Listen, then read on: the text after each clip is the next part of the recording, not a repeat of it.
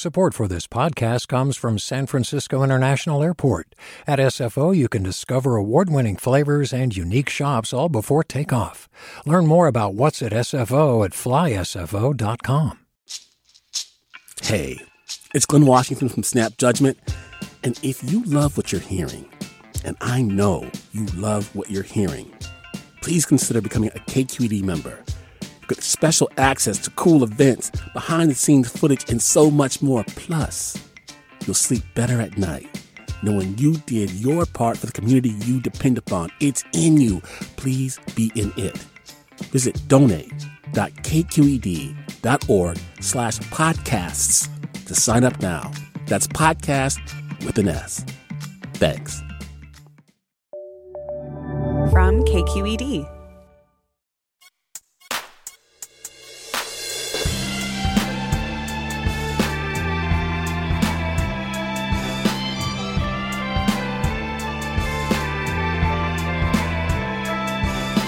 From KQED in San Francisco, I'm Mina Kim. Coming up on Forum, we sit down with Barbara Lee. The congressmember from Oakland is running for the U.S. Senate to replace Dianne Feinstein, who is retiring.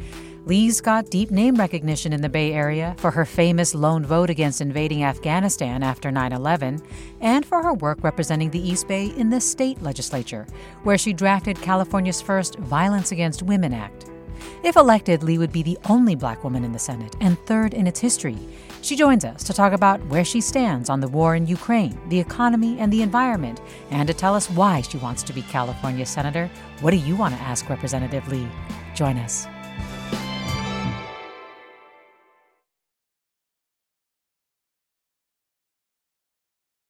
Welcome to Forum. I'm Mina Kim.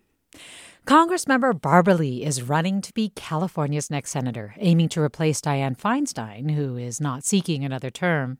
Lee cast the lone vote against authorizing the war in Afghanistan after 9 11 and serves on the powerful Appropriations Committee, the Budget Committee, and co chairs the House Policy and Steering Committee. We'll reflect on her long record and hear what she thinks distinguishes her from her main Democratic rivals, Adam Schiff and Katie Porter. The Oakland and East Bay Congressmember for 13 terms, Barbara Lee joins me now. Welcome to Forum.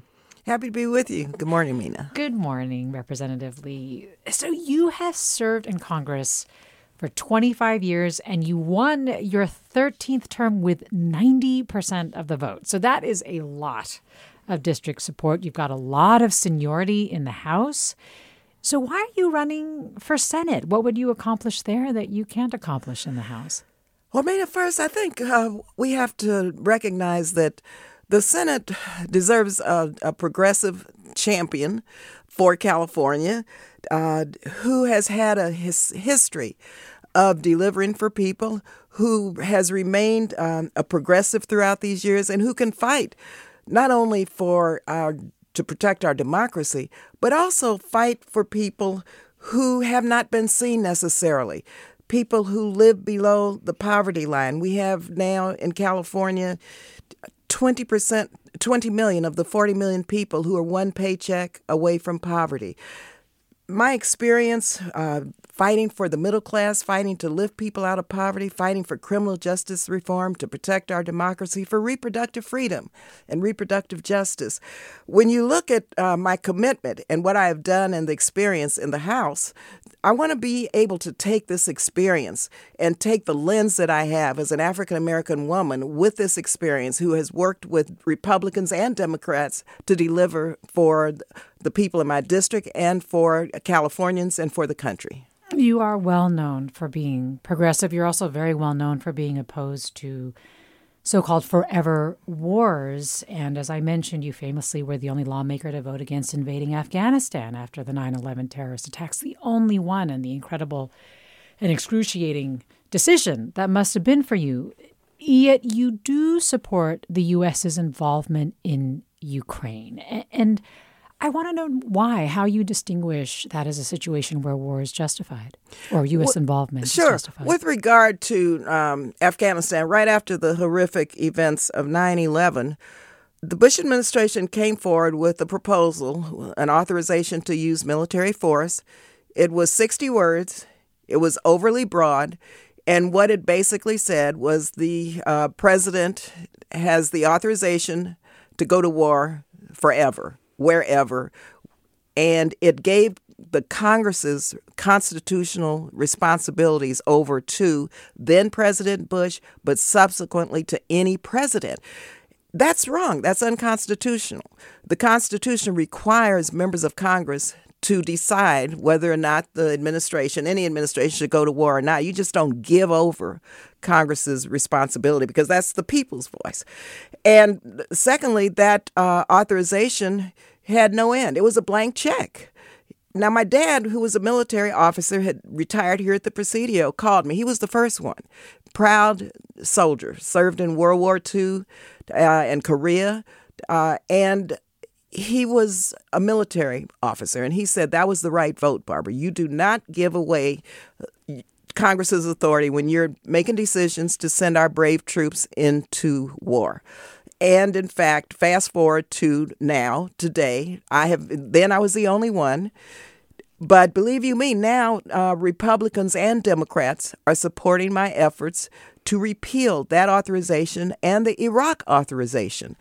And so it took a while to build, but with the public weighing in over the years, finally, Democrats and Republicans and the Biden administration, of course, were working to uh, get that the Iraq authorization at least off of the books.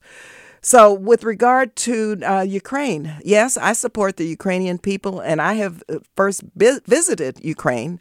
Uh, I know the neighborhood. I serve on the and was the chair of the appropriations subcommittee on state and foreign operations. So, my subcommittee, uh, when we were in the majority, funded a lot of the humanitarian assistance, the development and diplomacy assistance. Uh, the people of Ukraine, as I said, I visited Ukraine, Georgia, uh, Lithuania, Poland. I was in Poland last year, and I know the the issues, and I know how how the Ukrainian people are fighting to preserve their democracy. And when you have uh, a dictator such as Putin uh, invade a country, trying to topple their democracy, killing civilians, and and with no with impunity.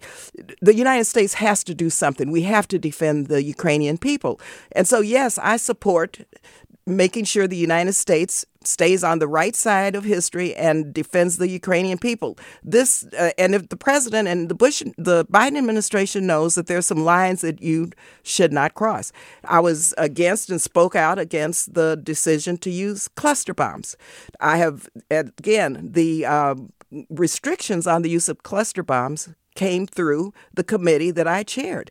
And everyone agreed, Republicans and Democrats, that we should not use cluster bombs. But there was a waiver for uh, national security reasons to use the Foreign Assistance Act and so that's what happened. But I think that with regard to Ukraine, there's some lines I don't believe we can cross. And the president and this administration, I think, has been very uh, supportive and, and very clear that they're not going to get directly involved in Ukraine, that we're not going to send troops, and that we're not going to cross that line.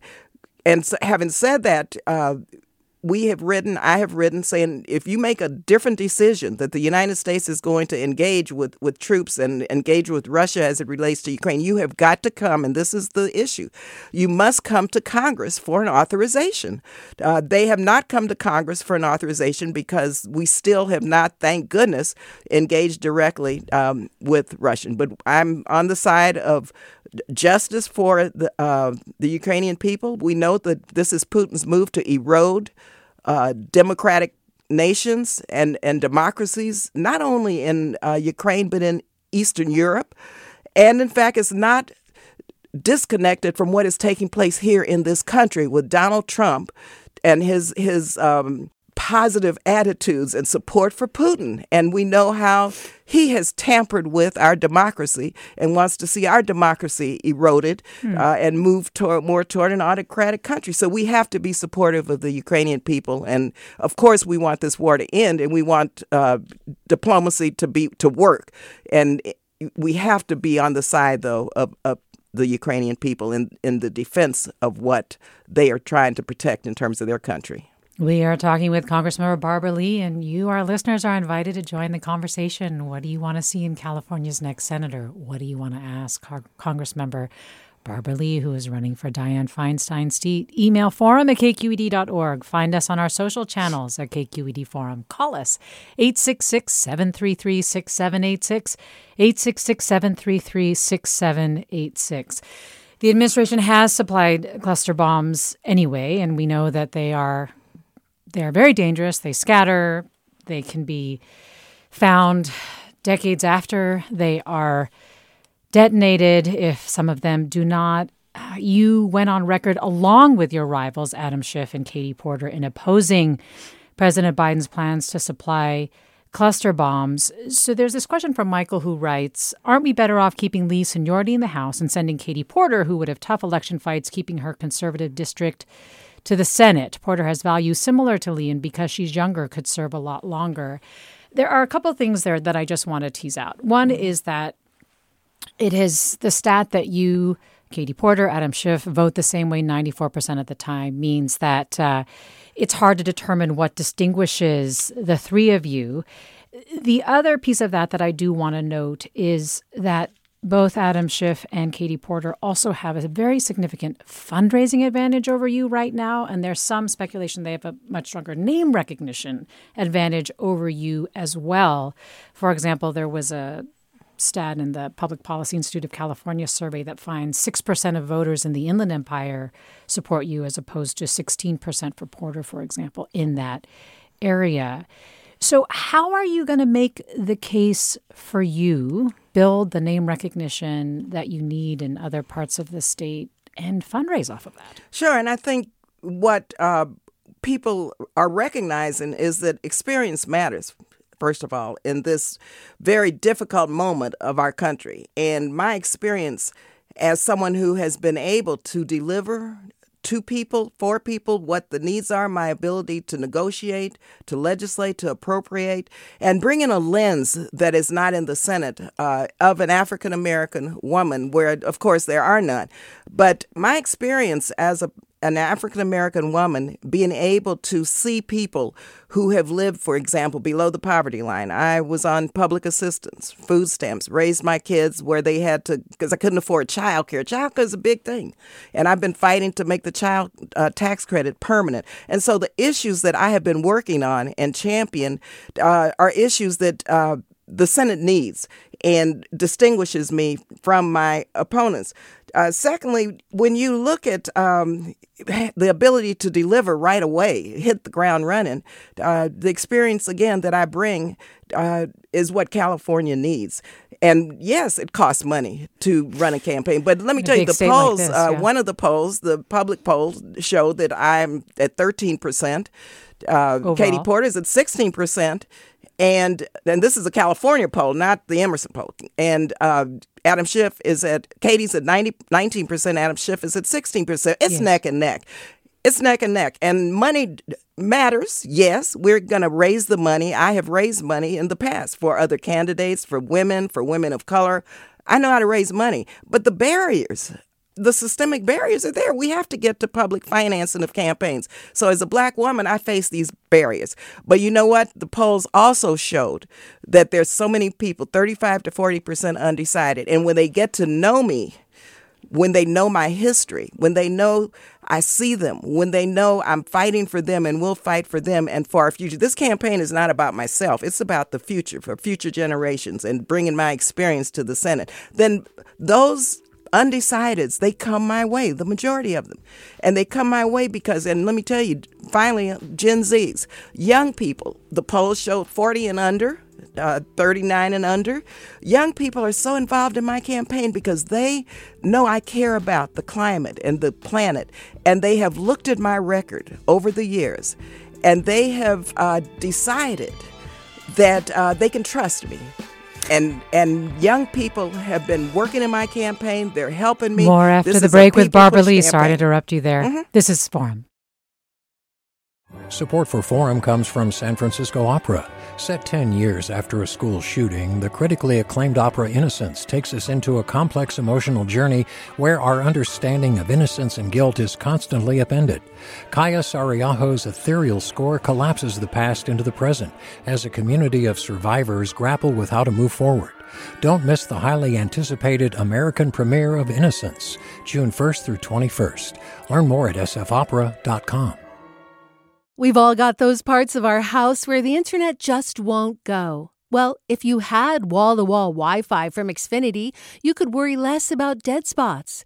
Because with wall to wall Wi Fi from Xfinity, you get fast speeds, reliable connection in every room, and power for all of your devices, even when everyone's online. That's wall to wall Wi Fi only with Xfinity. Restrictions apply, not available in all areas, actual speeds vary. You're listening to Forum. I'm Mina Kim. We're talking with Barbara Lee, U.S. Congressmember representing the East Bay, Oakland, Berkeley, Alameda, and Emeryville. She's running to be California's next senator, and you, our listeners, have a chance to ask Barbara Lee your questions about her record, what she would accomplish as senator, what qualities you would like to see in California's next senator. Tell us that by emailing forum at kqed.org. Find us on Twitter, Facebook, Instagram, threads. We're at KQED Forum. Call us at 866 733 6786. 866 733 6786. John writes When I lived in Oakland in the early 2000s, I found that Congressmember Lee was by far the best representative I've ever had. In the 45 plus years I've been a U.S. voter, I always felt she was voting her conscience, and I never knew her conscience to lead her astray.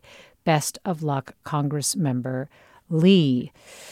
Another listener writes Barbara Lee has been my congressperson since we moved to Oakland, and I support her 100%. My question for her is what will be your approach to working with the hardline right wing Republicans in the Senate? I have worked with hardline Republicans actually since I was in the California legislature. I was in the California Assembly and Senate, and uh, then we had a governor, Pete Wilson, and he signed uh, over 60 567 of my bills into law. He signed my bill, uh, the Violence Against Women Act. He signed my bill fighting for the LGBTQ plus community, the Hate Crimes Reduction Act. I have a history of working with Republicans and across um, party lines. When I went to Congress, for example, uh, the global AIDS pandemic was killing people everywhere in the world, specifically in Africa. I went to President Bush. I said, We've got to do something. I was the one who wrote the legislation. Uh, it's called PEPFAR, the President's Emergency Initiative to Combat HIV and AIDS, the Global Fund. We've saved millions of lives. That's because I worked with a very right wing chair of the Foreign Affairs Committee, which I was on, Henry Hyde. I worked with Senator Frist. I worked with President Bush. Uh, and in fact, we've again saved over 25 million lives. Fast forward to today, I'm working with Chip, Chip Roy, if you can believe that. Uh, some really MAGA extremist Republicans, and I disagree with them on everything. I mean, these are people who uh, want to see the government shut down, they want to topple our democracy, but they want us to repeal the authorization to use military force. They may have their own reasons, but I have 49 of them supported my uh, repeal of the authorization of the Iraq War last year. So I'm working with them on on uh, the repeal of the authorizations to use military force. I co-chair the Cannabis Caucus, trying to make sure that uh, the federal government weighs in and deschedules marijuana. That's a criminal justice issue. I work with Republicans on that. I work with Republicans on trying to normalize uh, relations with with uh, Cuba and countries around the world where we should have diplomatic at least talks. So I work with Republicans uh, where we can find common ground. But I'm going to fight fight against their very uh, draconian policies, and there are many. So you have to make decisions, and that's why having myself in the Senate is important. I know when to fight, and I know when to work to deliver for the American people, and specifically for Californians. Let me go to caller John in Oakland. Hi, John. You're on. Good morning. Uh, Congresswoman Lee, I have voted for you for as long as you've been on the ballot and I love you dearly. Um, but I have a, a question that's come up. I'm 71, so uh, I understand confidence in in our, uh, shall we say, later years, and your wisdom and your experience, which I love dearly. Uh, you've always spoken for me. But how do you respond to the people who look at Dianne Feinstein in her 90s and say, we need somebody younger and the fact that you're 76 makes you quote unquote too old to run for the Senate mm. at this point. And I say that as a friend and a voter for you for all this time, and I would love to have you in the Senate. John, Thank thanks for the question. Congressman Lee, your age has come up. If elected, you would be 78 on your first day in office. I mean, as John notes, the LA Times, I think, ran an online headline straight up asking, is Rep. Barbara Lee too old to replace Senator Dianne Feinstein? So, what is your response to concerns Yeah, about and uh, that's no secret. My age. I've been in public service for quite a while, and I think my experience uh, is a factor. What I bring to the United States Senate to fill in the gaps of where no one has been able to fill in. When you look at the fact that I have fought to lift people out of poverty, fought to make sure the middle class, uh, that we grow the middle class. When you look at the legislation I've been able to pass, when you look at all of the issues that I have championed and what the Senate needs, when if the LA Times article, you know, some call it a hit piece because when you look at the end of the article, they talk it talks about when people find out who I am and get to know me and my history and what what the Senate needs, then they uh, certainly support me. And experience matters. And at this point in our history in this country, we need somebody who can fight to protect our democratic rights, fight for. Uh, people to make sure we have the ability to make our own healthcare decisions in terms of reproductive justice. I co-chair the pro-choice caucus. When you need, uh, when the Senate needs someone uh, with a lens such as I have have as an African American woman, and let me just say, since 1789, there have only been two black women, Senator Carol Moseley Braun and uh, Vice President Kamala Harris, serving a total of 10 years. 10 years.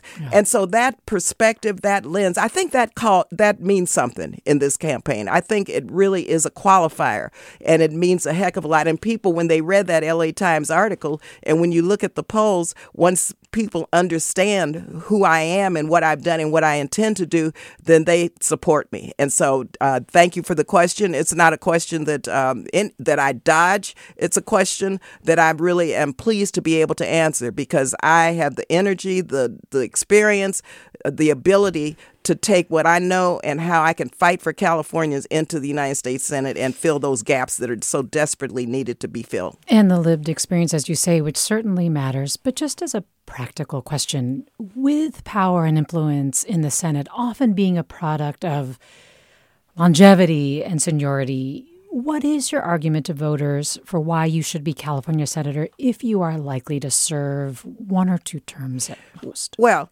my argument to voters is we need some a progressive champion right now in the Senate. Uh, we need somebody who has young people uh, who uh, I am working with who have given me their ideas and their legislative ideas, such as uh, high schoolers. Yes, but will you be able to to put that forward and wield that influence without, say, maybe the powerful committee positions that often go to people who have been in the Senate for decades? But you know what? Uh, I mean, being one of 100 is a lot of power.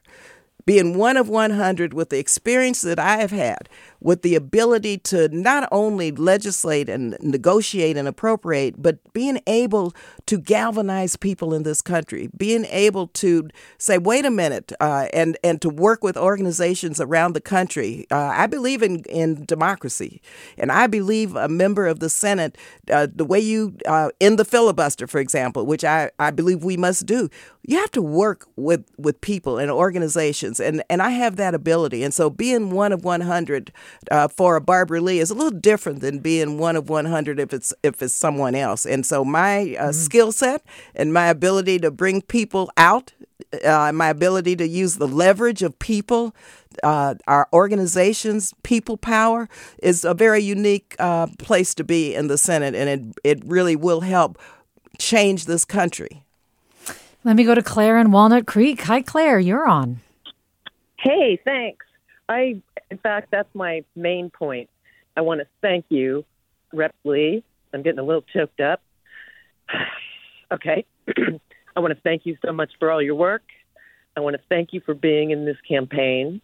Um, and I want to thank KQED, Nina, um, for presenting this opportunity for people to actually get to know Rep Lee. Her experience in foreign policy is important right now, really important right now. And I think for me, um, she's got that, and that's a unique quality.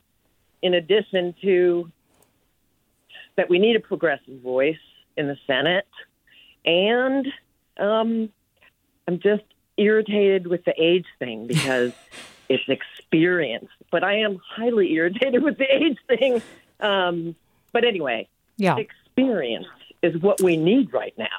We we've got you're sitting in a in a house that okay I should stop. Uh, you're sitting in a house that has literally almost no experience. Anyway, thank you so much for all your work and keep strong. Oh, Thank Claire, you. thank you for the call. Uh, let me go to Tim in Los Angeles. Hi, Tim. Join us. Hi. Good morning, Mina, and good morning, Congresswoman Lee. I have a very uh, maybe off topic or a very strange question, but it's one I'd like to ask because I've been working on this uh, re- uh, within the last few years. Um, I would just like uh, uh, Mrs. Lee's opinion. Um, I'm sorry, is it Miss or Mrs.? Barbara Lee. Barbara Lee. Okay, Barbara. I'll just go with Barbara. Um, I am just curious. Would you support a bill that would um, that would take away personhood and citizenship from corporations? And this was, uh, without getting into too much, uh, corporations are considered people. They're considered humans inside the United States um, of America. The only thing that corporations are not allowed to do is to vote. That's it. But they can petition the government. They can use lobbyists. They can uh, also contribute to campaigns in large amounts. So, uh, and also there are two tax codes. Even though they're considered people, we have tor- corporate tax code and then tax code for everyone else. If we took away their citizenship and their personhood, that would eliminate everything I just talked about. Would you be willing to support a bill to take away citizenship and personhood from corporations? Tim, thanks. Uh, yes, absolutely, Tim. I, Tim, I have uh, called for overturning Citizens United over and over and over again early, uh, early, on, and I think that uh, you're right. We need to uh, do uh, everything we can to make sure that corporations are not um, afforded personhood, uh, because that's part of the corrupting nature of, of politics. Dark money, uh, money that's not disclosed we have to get money out of politics. Uh, Again, I support public financing of campaigns, but uh, overturning Citizens United is extremely important, and I would support any legislation uh, toward that end. Well, this listener Aaron tweets What specifically would Barbara Lee do to get basic social policies like universal health care and paid family leave for America, like the rest of the developed world has? When I was in the California legislature, I was the first member to introduce legislation calling for a single payer, first of all. Secondly, I support Medicare for all.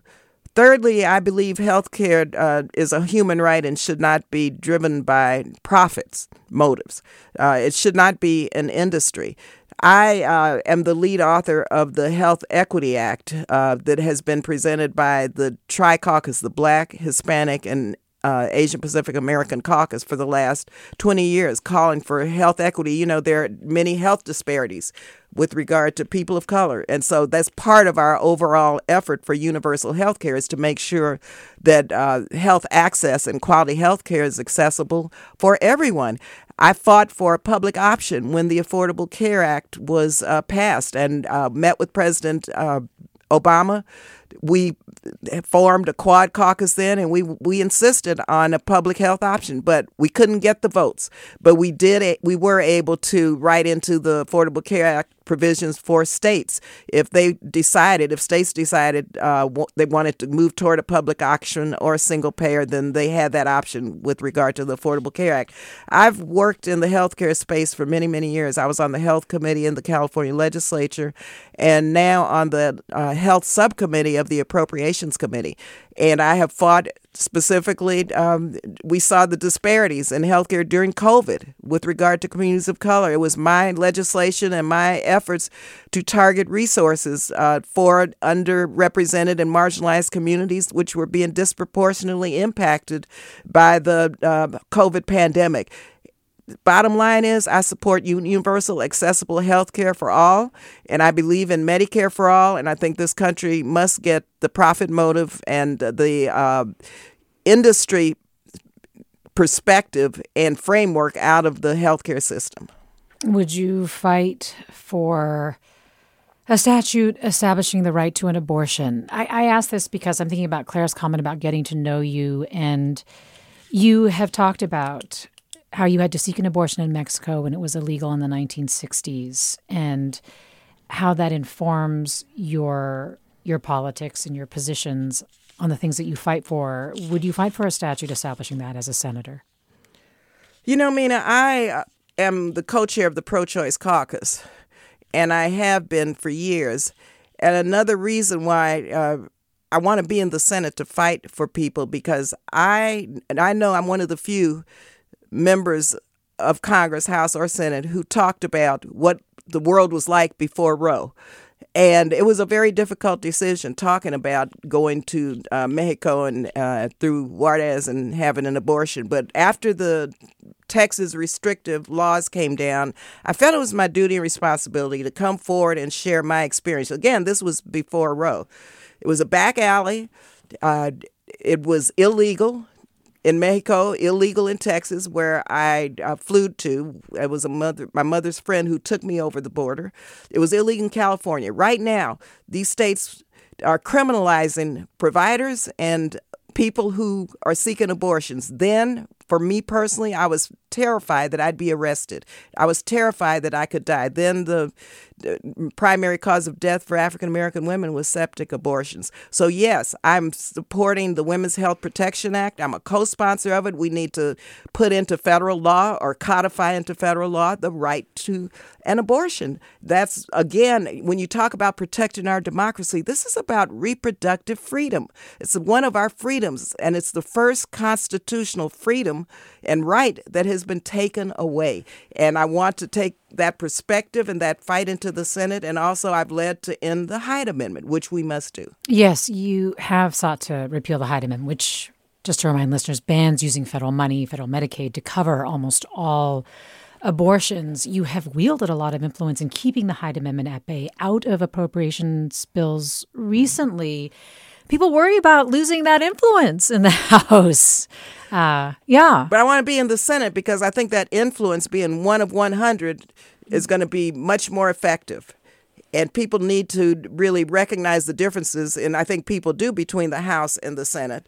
And yes, after uh, many years of fighting in the House for all of the issues that I have fought with for and been able to deliver, that experience is important. And that experience in the Senate that does not have the experience that a Barbara Lee has is extremely important for Californians. Well, Nalaini writes Barbara Lee's experience alone gives her a view of people of all walks of life. She always talks very much to the issues and does not use rhetoric too much. I think her personality is very well suited to work across the aisle compared to the two other candidates for the Senate.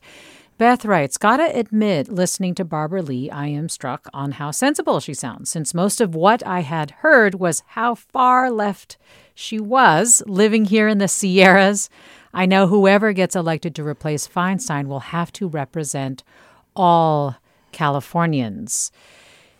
We are talking with Representative Barbara Lee. What questions do you have for the Congress member about her record, what she would accomplish as senator? What qualities would you like to see in California's next senator? Email forum at kqed.org. Find us on social media.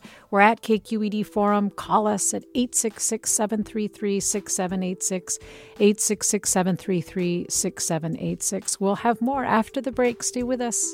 You're listening to Forum. I'm Mina Kim.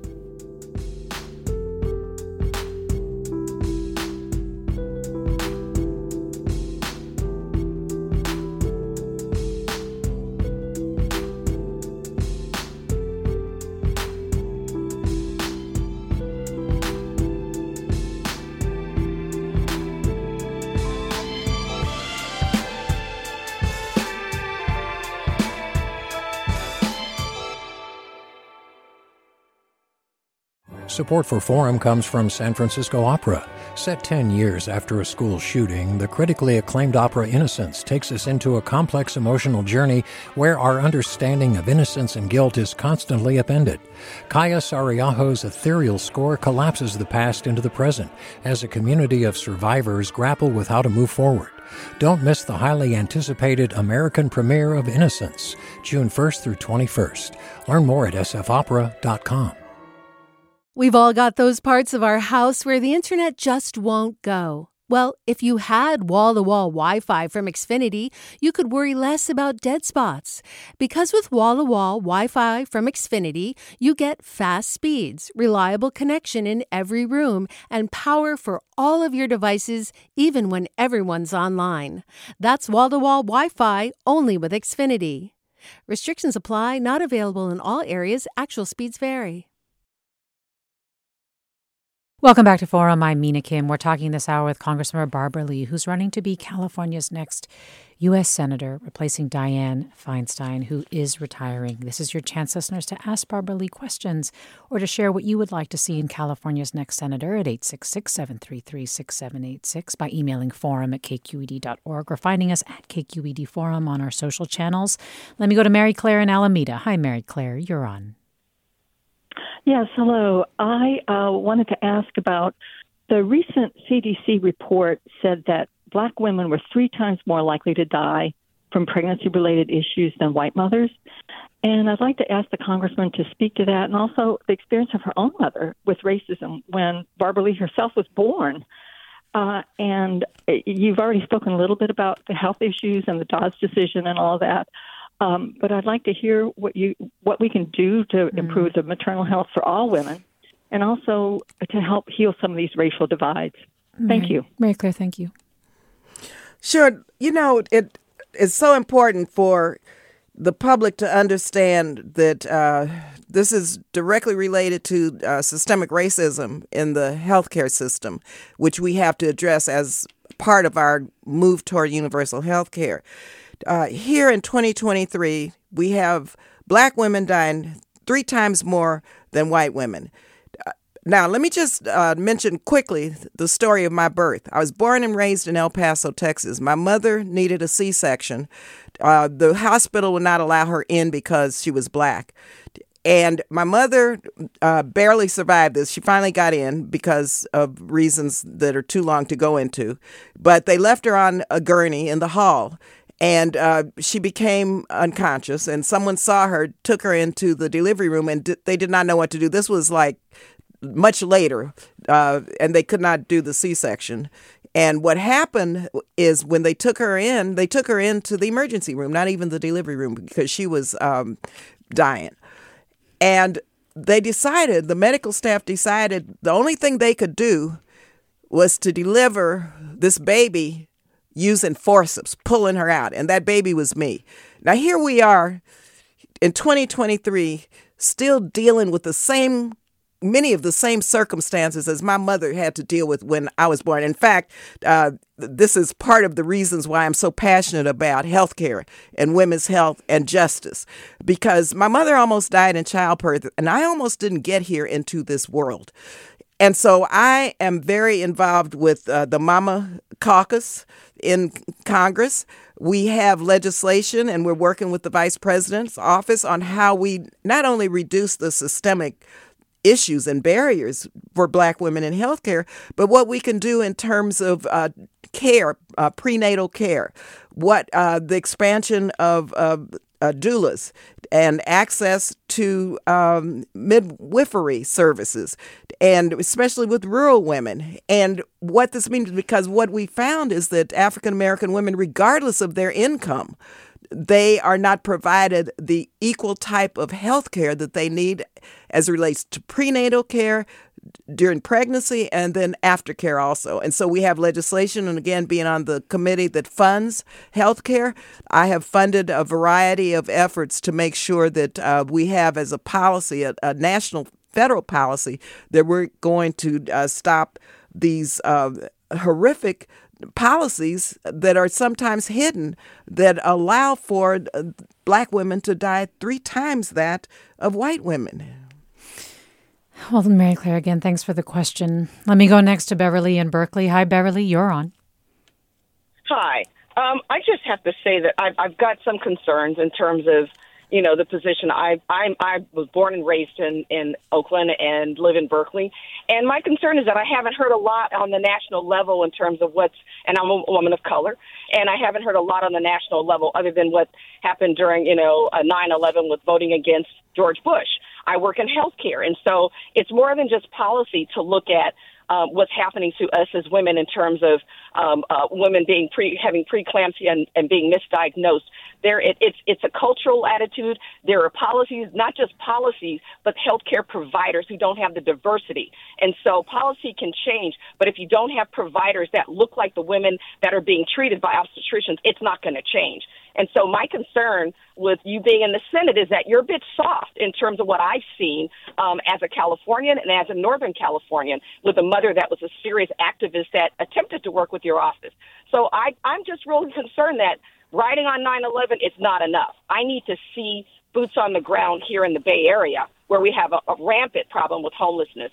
So that's just my take. Mm. Well, mm-hmm. Beverly, thanks for sharing that. Beverly wants to see yeah. you more and doing Can more I to comment just uh, very quickly? Uh, writing on 9/11, I'm I'm not quite sure what that means because I have brought resources into my district over and over and over again for community clinics. I brought millions of dollars in for boots on the ground for trusted messengers during the COVID pandemic. I have brought resources in and fought to uh, make sure that all of our healthcare providers receive the federal funding that they deserve. I'm fighting now uh, to make sure that. Um, healthcare is seen as a public as a right uh, and that the crisis is a public health crisis and so while i work on policies yes uh, I have delivered for my district and for California millions and millions and millions of dollars. And in fact, I have targeted resources for underrepresented communities and for providers and have led on efforts for uh, training for uh, women and for people of color in the healthcare uh, field. And, and my record is very clear. Uh, as a member of the Budget and Appropriations Committee, I have been doing this for many years, and much of the federal money that has come into our district, not enough, but uh, I've been the one leading that effort. It sounds like Beverly wants a real force in the Senate. And I want to ask you do you feel like California is being well served right now by Dianne Feinstein? By the time you take the position, it would be 2025, January of 2025. Your campaign co chair, Ro Khanna, has called for her to step down. Do you think California is being served well by Dianne Feinstein? What I have said over and over again is I am running for this seat and I am praying that Senator Feinstein health uh, gets better and better and she's back at work and that's the human side of me. And people, I hope, understand that uh, that's what I'm very focused on. And uh, she's at work.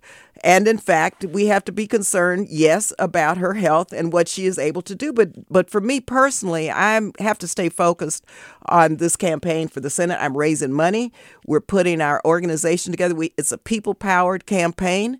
Uh, we're getting endorsements uh, all around the state. Uh, I'm so proud that I have the Working Family Party endorsement. Uh, many people in our revolution, people of color, uh, elected officials, assembly members, members of Congress, and and I'm sharing this because uh, this is important for me that I be the next senator from California, and that's my where my focus is. And my day job, of course, is continuing to fight for resources and for making sure that my district gets the best possible representation that they can't have.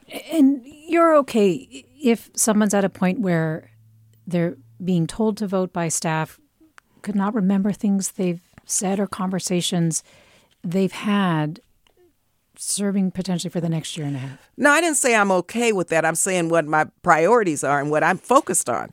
And my priorities are on Barbara Lee for California for Senate. In fact, uh, BarbaraLeeForCA.com. If you want to know more about me or make a donation, please feel free to do that. And that's what I have to focus on.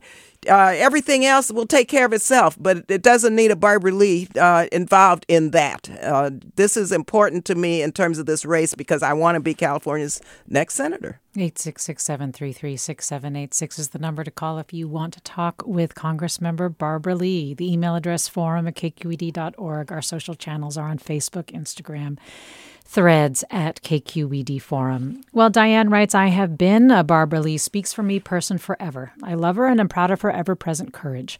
I was somewhat confused when she announced her candidacy for Senate. Katie Porter is also a progressive candidate, and despite a short time serving in the House, has made a pronounced mark. Why should we vote for Barbara instead of Katie? How do her positions differ? Maybe you could point to one or two things that you want to really point to that distinguish you from Katie Porter so that Diane can make an informed choice. I think again, looking at voting records, you know, you can compare our voting records. We've disagreed on some issues, some issues we haven't disagreed on. I think all three of us have very uh, similar voting records. But what what's important is to look at the perspective, my lived experiences, the lens that I bring, the work that I have done, being able to deliver for Californians and for my district specifically. I support, uh, one difference is I support federally directed resources into my district, and I know uh, Congresswoman Porter does, and those are called earmarks. Uh, and it's important that I not le- neglect my district by saying I am not going to, uh, through Congress, say these community groups that provide services and jobs are worthy of the, their tax dollars being brought back into their community. I believe that that's important for a representative to stand for and to provide. I believe turning my back on um, federally directed money, resources, community projects is a dereliction of my duty. Other members see it differently. I know uh, Congresswoman Porter does not believe in earmarks, but I do. I have a district, and California has many people who are desperate for jobs, who are desperate for services, and, and earmarks bring that into our community, and they're transparent. Uh, I've applied for money for housing affordable housing for homeless programs and making sure our unsheltered people have a path into a decent home for healthcare centers, for schools, for violence prevention efforts, you name it. And I believe it's very important for a member of the Senate uh, to be able to say, yes, I am proud to be able to say I'm delivering federal dollars to my district because they've worked really hard. Their tax dollars deserve to be brought home. And I know that. Uh, uh, I know Congresswoman Porter does not believe that. So that's a difference. Uh, and I hope people understand that uh, for me personally, that's a very important difference because I'm fighting for them and I'm fighting for their tax dollars and I'm fighting to fill a lot of these gaps that have been caused by neglecting uh, communities that uh, deserve jobs and deserve services from our federal government. This listener writes, I love Barbara Lee, but isn't her experience needed more in the House? The House has so many neophytes, including the MAGA gang, and your experience and guidance seems to be needed there more. Rick writes, I've been proud for years to be able to tell people I live in Barbara Lee's district. In a way, the Senate race is win win with three win win win with three excellent candidates, and I feel torn as if I'm being asked which of your children do you love most? Katie Porter is powerful and enjoyable in her role in the House. Adam Schiff is bright and energetic and a valuable voice in the House. I hope they will still be there after the 2024 election and more others like them. Overall, I pick Barbara Lee. I look forward to having a senator with her background, experience, and skills. Let me remind listeners you are listening to Forum. I'm Mina Kim. And let me go to Emma in Oakland. Hi, Emma. Go ahead. Hi. Um, I voted for Barbara Lee. I love her. I'm.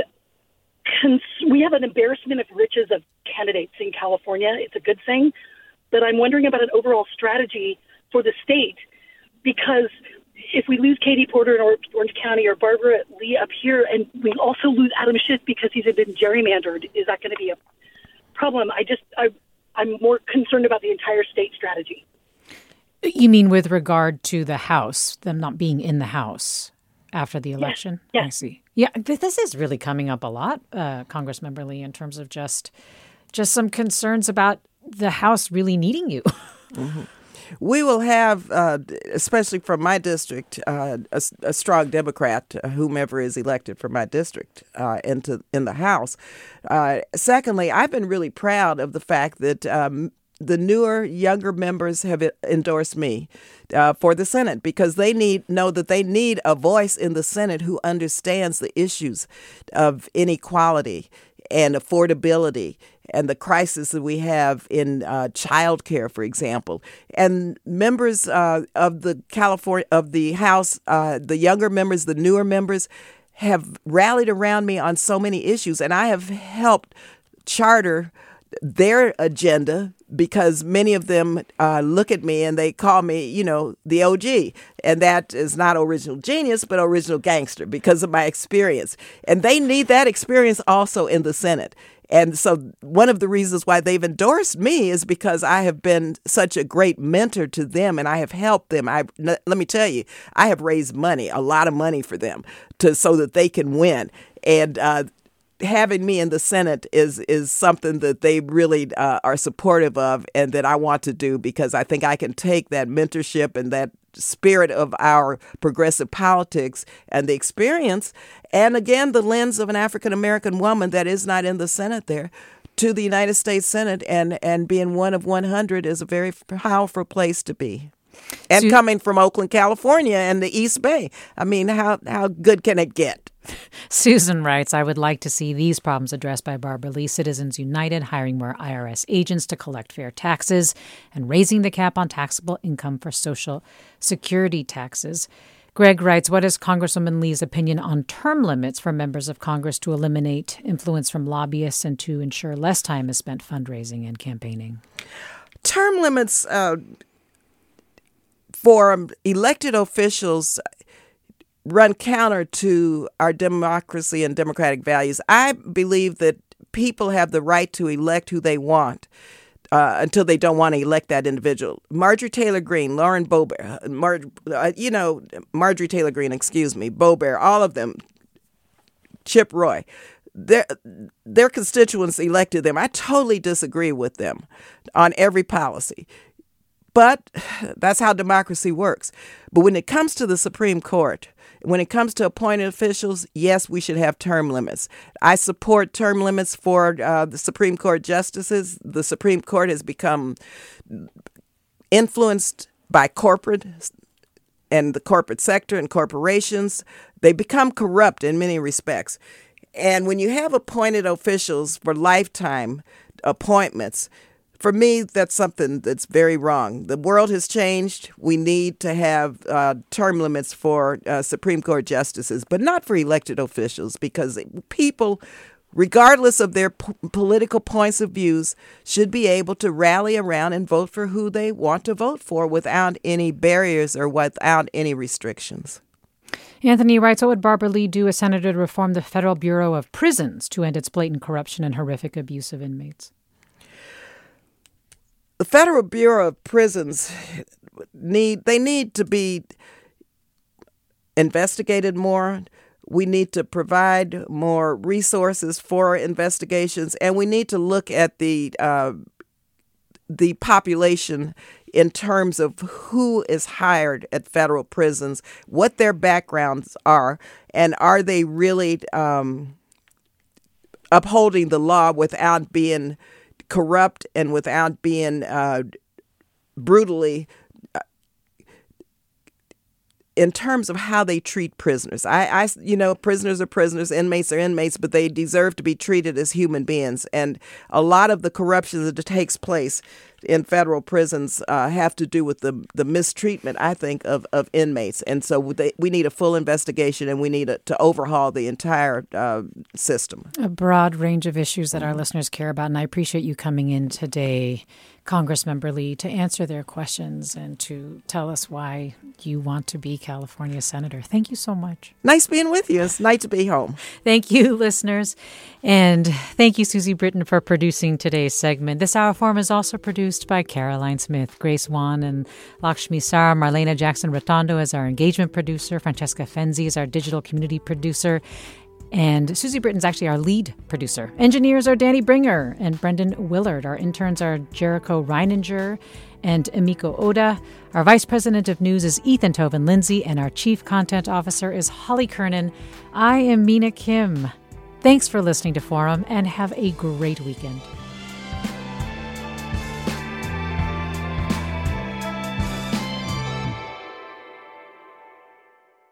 Funds for the production of KQED's forum are provided by the John S. and James L. Knight Foundation, the Generosity Foundation, the Germanacos Foundation, and the Heising Simons Foundation.